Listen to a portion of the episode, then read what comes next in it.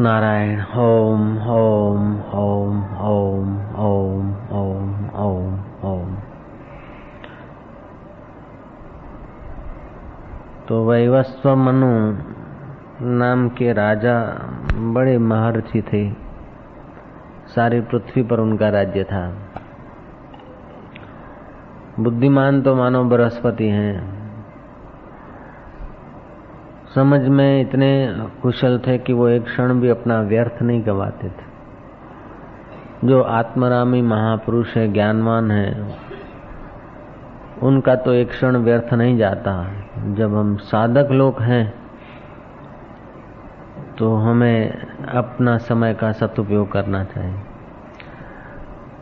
मन को अगर समय का सदुपयोग करने की कला नहीं आएगी तो जो भूत और भविष्य, जो बीत गया उसके चिंतन में, जो आने वाला उसकी बहम, उसकी चिंता में जो आदमी वर्तमान को खर्च कर देता है, जो समय को बर्बाद कर देता है, समय उसे बर्बाद कर देता है। समय का जिन्होंने ठीक ठीक उपयोग किया, समय को जिन्होंने ठीक ऊँची जगह पे लगाया, वे ऊँचे हो गए। और समय को जिन्होंने नीची चीज़ों में खर्च किया, वो नीचे रह गए और समय को जिन्होंने बर्बाद किया, वे बर्बाद हो गए।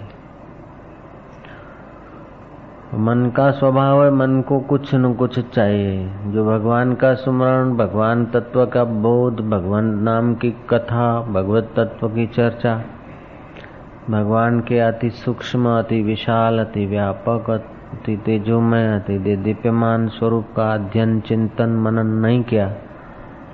तो मेरे, तेरे ये जो खिलौने हैं शरीर के, उन्हीं की बात सुनेंगे, उन्हीं की बातों में चर्चा करेंगे। उसी का खाना, पीना, रहना। जिस शरीर को जला देना है, जिस शरीर को गाड़ देना है, जिस शरीर को एक दिन मिट्टी में मिलाना है, नहीं तो फिर उस शरीर के ही सुख और आराम का आदमी सोचता है। जिस शरीर को जला देना है, उसी शरीर को सुख, आराम और चैन देने के विचार, ये शूद्र विचार है। क्योंकि शरीर शुद्र है, तुच्छ चीज़ों का बना है। माता का रजवीर से इसका सर्जन हुआ है। तो जिन लोगों को भगवत प्रसादी का, भगवत कृपा का, भगवत ध्यान का, भगवत ज्ञान का अवलंबन नहीं है तो ये लोग इस शरीर में खिलौनों में उलझ जाते हैं। जब ऐसे उलझे हुए लोगों की बहुसंख्या हो जाती है और उनके सुलझाने वाले बाह्य कारणों को आदमी नहीं पाता है, तब भगवान करुणा करके अपनी लीला के द्वारा प्रकट होकर जीवों को अपने और, अपने जैसा ही व्यवहार करके अपनी और लगाकर स्वरूप का दान कर देते हैं। हम चाहते तो करोड़ों वर्ष तक भी मेहनत करते तो परमात्मा का दर्शन नहीं हो सकता, क्योंकि हमारा मन, हमारी बुद्धि, हमारा जीवन ऐसा हम लोग ऐसा ही सोचते हैं। जैसे कूप मंडुक होता है ना, कुएँ में ही घूमता है, कुएँ में ही जीता है, कुएँ में खाता, पीता, बाल बच्चे पैदा करता और कुएँ कोई सर्वस्व मानता है। वो कुएँ का मेढक सागर में जाए ये असंभव है। कोई एकदम छलो छल कुआ पूर में आ जाए, अथवा कोई ऐसा दयालु पुरुष कुएँ के मेढक को बर्तन में उठा के जाके सागर में डाले।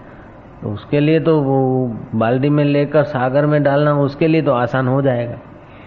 लेकिन हमारे लिए कुएँ में से निकल के और सागर में जाना, कुएँ के मेढक के लिए, कुआ में से निकल के और सागर में जाना, ओ, असंभव है। बड़ा कठिन है।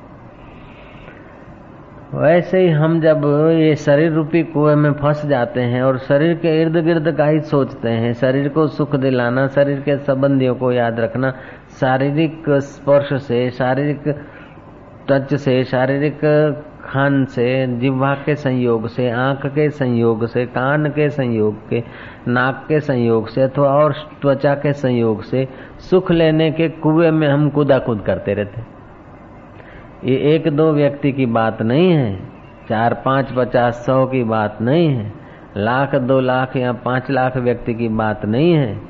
एक भूला, दूजा भूला भूला सब संसार।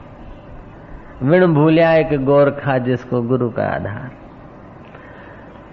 तो या तो भगवान गुरु के द्वारा संकेत करे या भगवान स्वयं कोई रूप धारण करके संकेत करे, तब ये कूप का मंडुक निकलकर सागर में पहुँच सकता है। तो वैवस्व मनु मनु महाराज, जिनको साक्षात जिनके पिता सूर्य नारायण ने ब्रह्म विद्या का उपदेश दिया था, वे ज्ञानवान राजा पूरे भूमंडल पर राज्य करते थे। वो प्रजा का भली भांति पालन करते थे। और जिनको परमात्मा तत्व का बोध हो गया, उनको, इन कुप मंडुकता के सुख में तो कोई सुख नहीं, उन्हें तो सागर का सुख मिल गया है, उन्हें तो आत्मा का सुख मिल गया है। स तृप्तो भवती, वे तो तृप्त होते हैं। स अमृतो भवती, वो तो अमृत स्वरूप होता है। स तरती, वह तो तरता है। लोकांतार्यति। ऐसे वैवस्व मनु महात्मा पुरुष थे, महात्मा पुरुष राज्य कर रहे थे, पृथ्वी पर।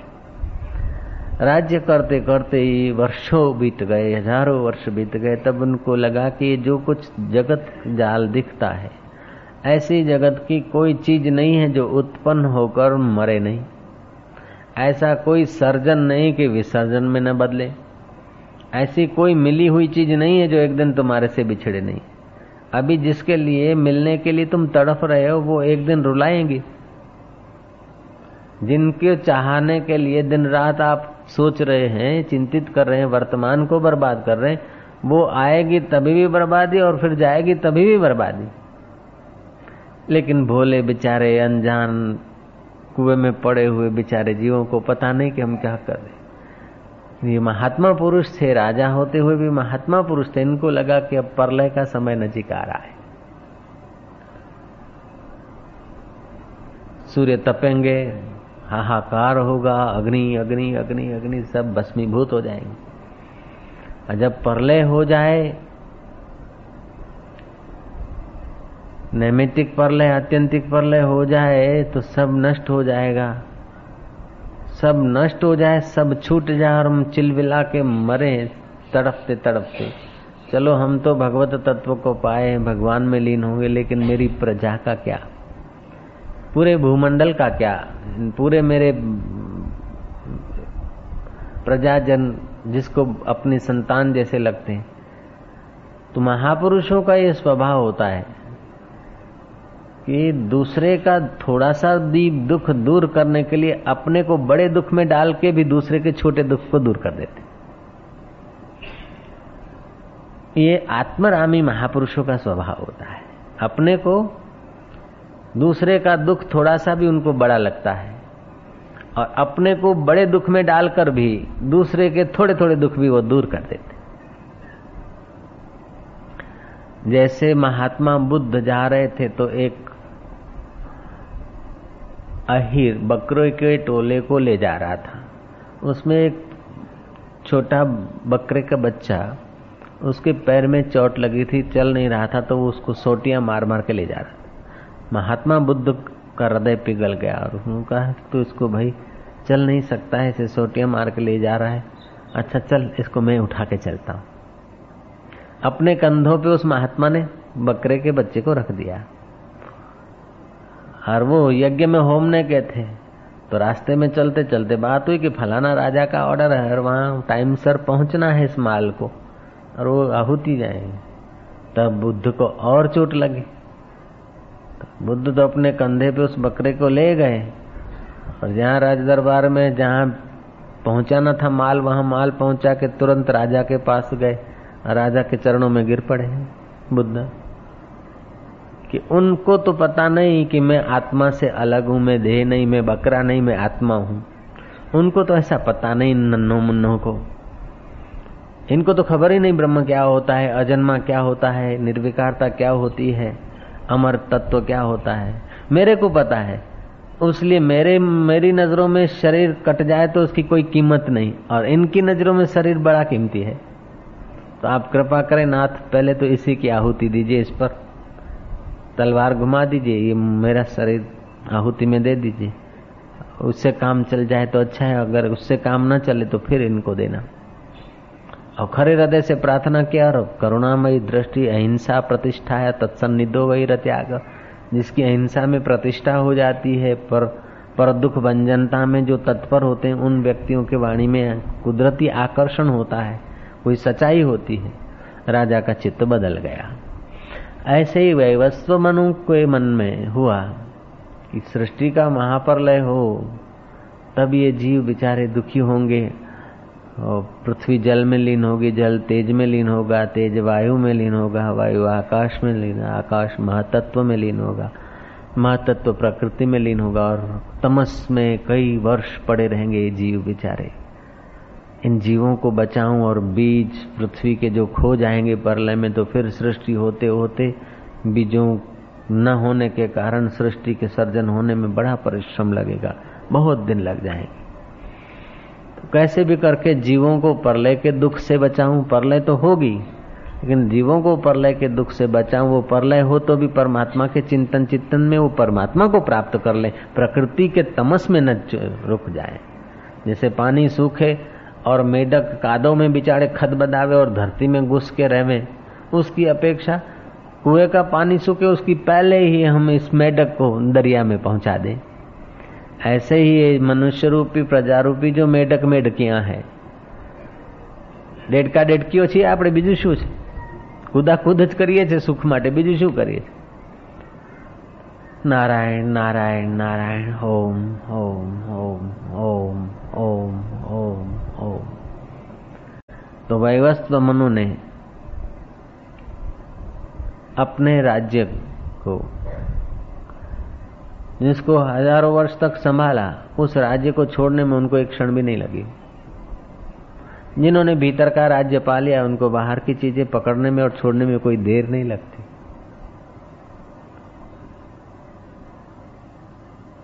इक्ष्वाकु को, ज्येष्ठ पुत्र को अपना राज्य देकर वैवस्व मनु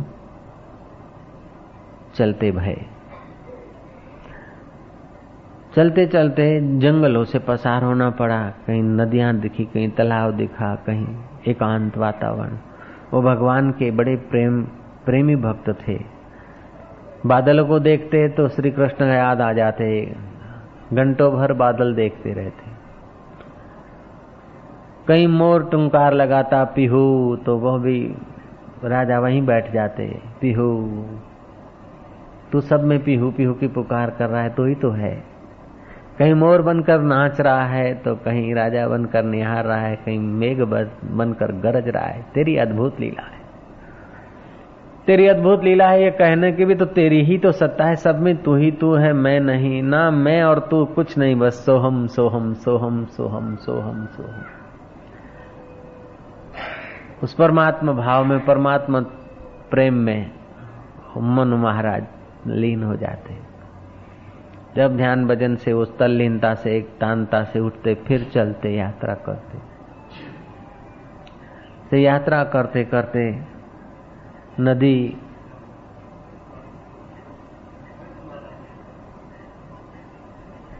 कई माला कृतमाला नाम की नदी के किनारे इर्द गिर्द साधुओं की पर्ण कुटीरें थी।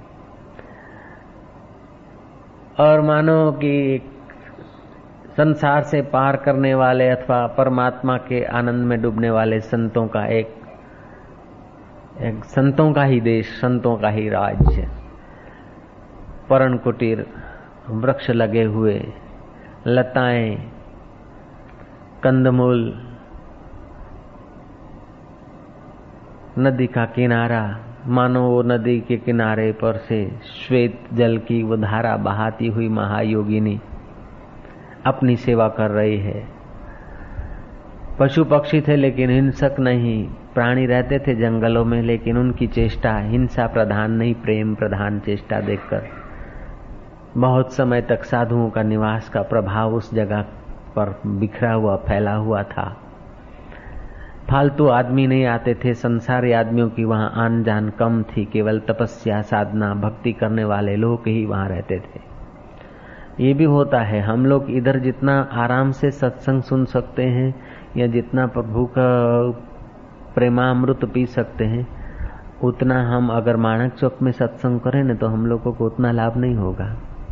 क्योंकि वहाँ तो बिना परिश्रम के लोग पहुँच जाएँगे।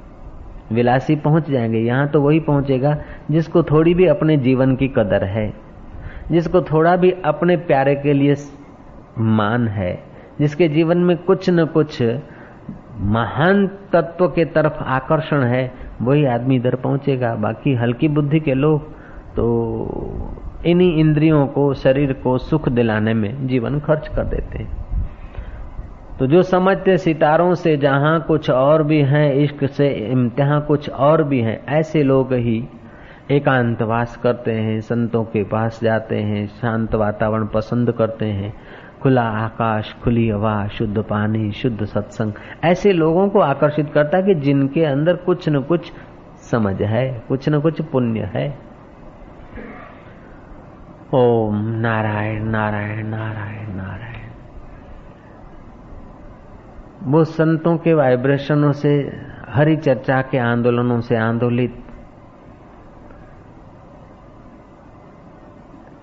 घना जंगल कुछ कुछ दूरी पर संतों की परण कुटियाएँ फल फूल लताएँ, कंद, मूल की सुविधा। ऐसे प्रदेश को देखकर वैवस्व मनु के मन में हुआ कि यहीं तपस्या की जाए। यहीं परमात्मा के ध्यान में डूबा जाए और परमात्मा से वरदान लिया जाए कि प्रलय काल नज़दीक आ रहा है कि नाथ, प्रलय होने के पहले ऐसी कुछ कृपा करो। ये जीव सब बेचारे बच जाए, प्रकृति की गोद में हज़ारों वर्ष पड़े न रहें कि तुम्हारी करुणा और कृपा को याद करते करते तुमको मिले, प्रकृति में न गिरे और ये बीज नष्ट न हो। इन जीवों को ज़रूर बचाना है, पूरी पृथ्वी के मनुष्यों को, प्राणियों को बचाना है। इसलिए तपस्या करना है।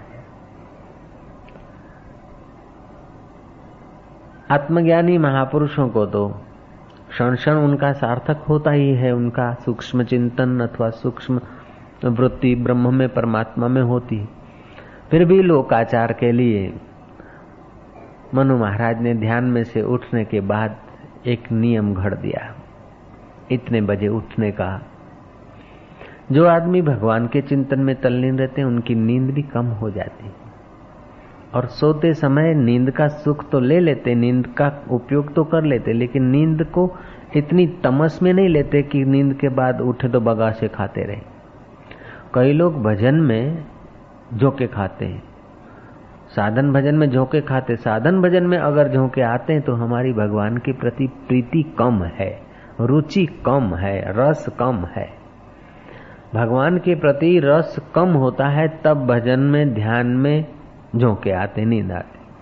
और भगवान के प्रति रस पूर्ण होता है तो नींद के समय भी भगवान का रस आता है, नींद के चक्कर में आदमी नहीं पड़ता। जय जय।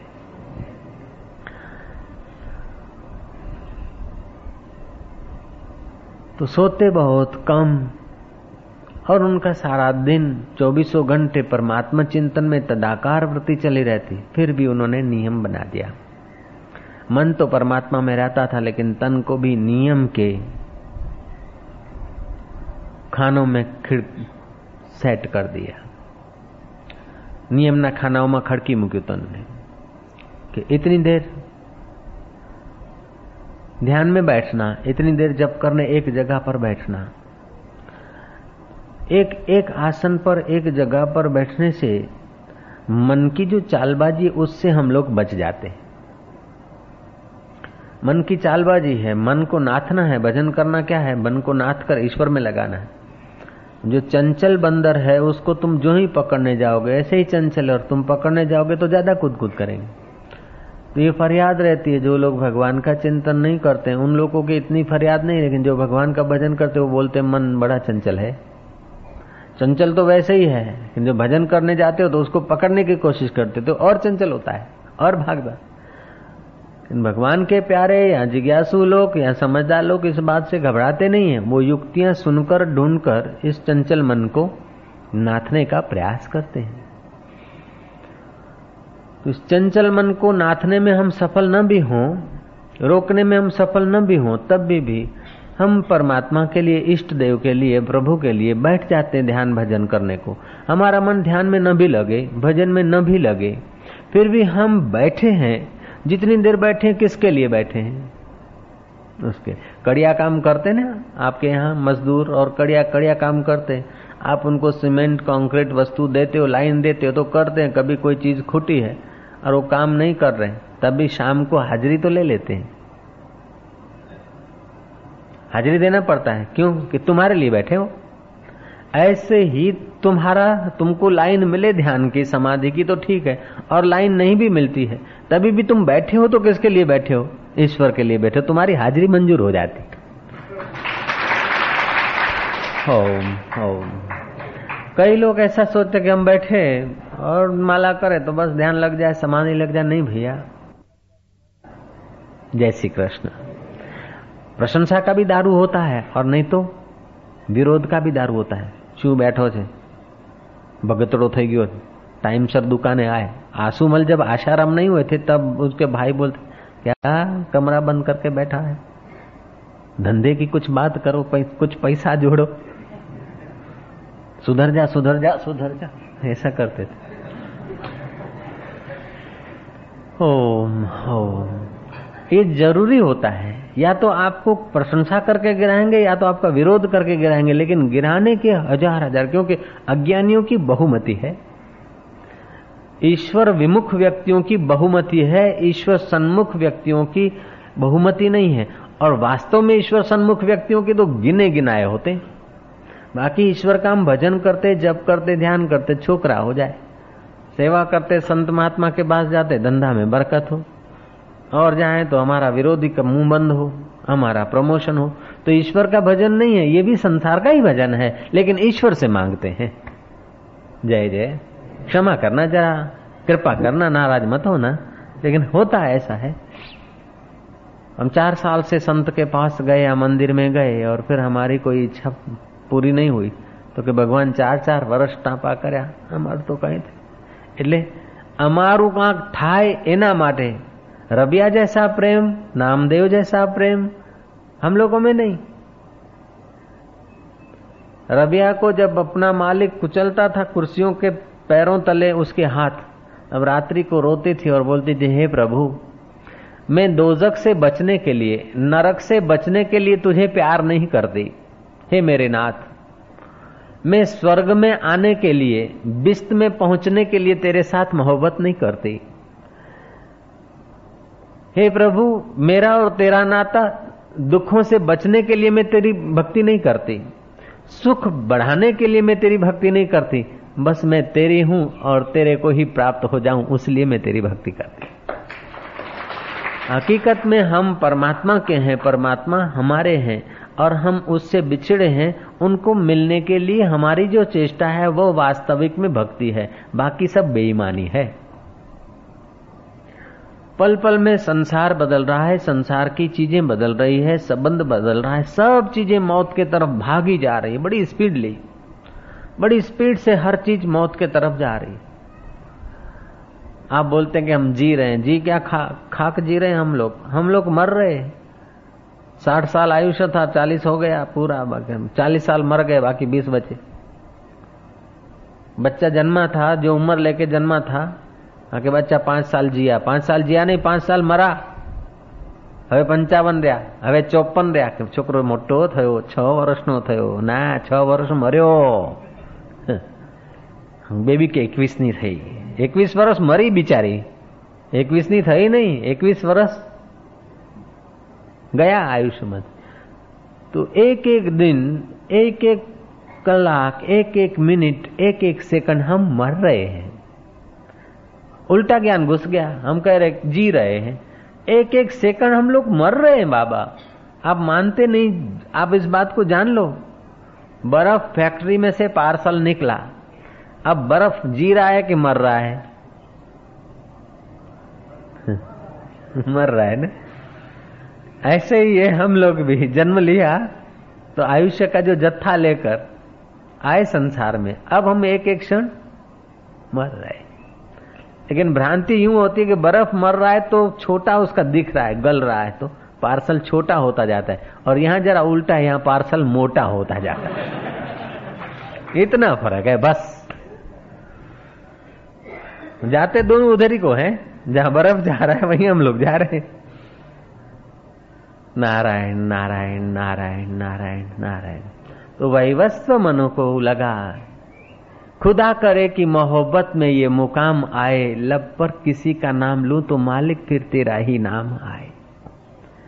मेरा, तेरा, ये, वो नश्वर चीज़ों की अगर याद आए तो तू कृपा करना कि इस नश्वर में तेरे शाश्वत के गीत मुझे गुंजाने की कला आ जाए।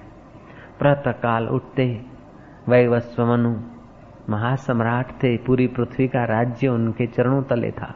राज्य छोड़ने में देर न लगी। जिसने देह अध्यास छोड़ दिया है, जिसने स्थूल शरीर, सूक्ष्म शरीर और कारण शरीर की ममता छोड़ दी, उसके लिए कुछ छोड़ना कठिन नहीं। जिसने अहंकार छोड़ दिया, उसके लिए और कुछ छोड़ना कठिन नहीं है। बाप को छोड़ना, बेटा को छोड़ना, पुत्र को छोड़ना, परिवार को छोड़ना, राज्य को छोड़ना, रानी को छोड़ना, राजा को छोड़ना, उसके लिए जिसने अपना अहम छोड़ दिया, आवश्यकताएँ अहम को पड़ती है ना? जय जय। जिसने अपना अहम ईश्वर में समर्पित कर दिया, उसको फिर संसार की चीज़ें छोड़ने में देर नहीं लगती। हम लोग तो चवन्नी छोड़ते भी परेशान हो जाते हैं।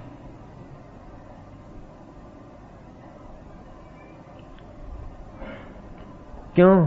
कि हम शरीर में जीते हैं, शरीर में हमारा अहम है, और शरीर के संबंधियों में मम है। तो पहले अहम होता है, बाद में मम होता है। मैं और मोर तोर की माया बश कर दीनी जीवन काया। हमारी काया ममता के कारण, मोह और ममता से हम लोग वशीभूत हो गए। बिना रस्सी के हम लोग बंधे हैं। एक बैल को कोई खेड़ घसीट के लिए जा रहा था। महात्मा ने कहा कि ये बैल किसका है? मेरा है।